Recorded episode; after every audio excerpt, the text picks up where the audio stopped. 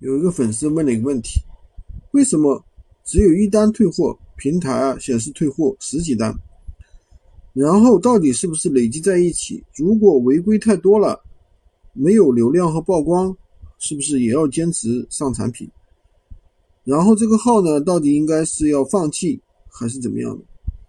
其实呢，一般来说，你拍下来，客户拍下来没有退款，你没发货，然后又退款也算进去。对吧？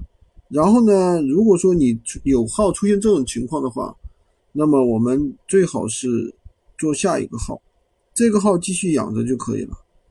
那么我们这个号上不上产品呢？还是要上的。如果说你这个号退款了十笔，那你基本上要出一百个才能消除。那怎么做呢？可以做引流款，就是价格特别低的一些引流价格，对吧？活跃一下账号。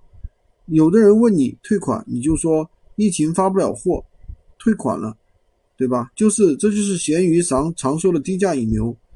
然后的话，你说你可以看一下我的评论，好几个好评，有流量，其实一样还是能卖货的。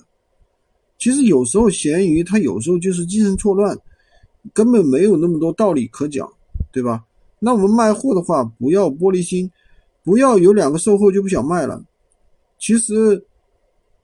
你去上班打一天螺丝，有时候也是也不是顺心的呀，对吧？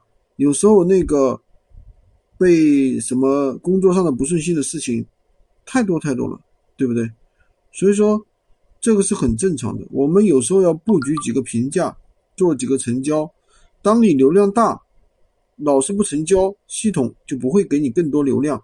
当你流量以后表现好了，对吧？就会有成交。系统就会觉得你的产品客户喜欢，会给你推送流量，所以有的时候布一布局一两单，那么你的这个流量啊会好很久。喜欢军哥的可以关注我，订阅我的专辑，当然也可以加我的微，在我图片头像旁边获取闲鱼快速上手。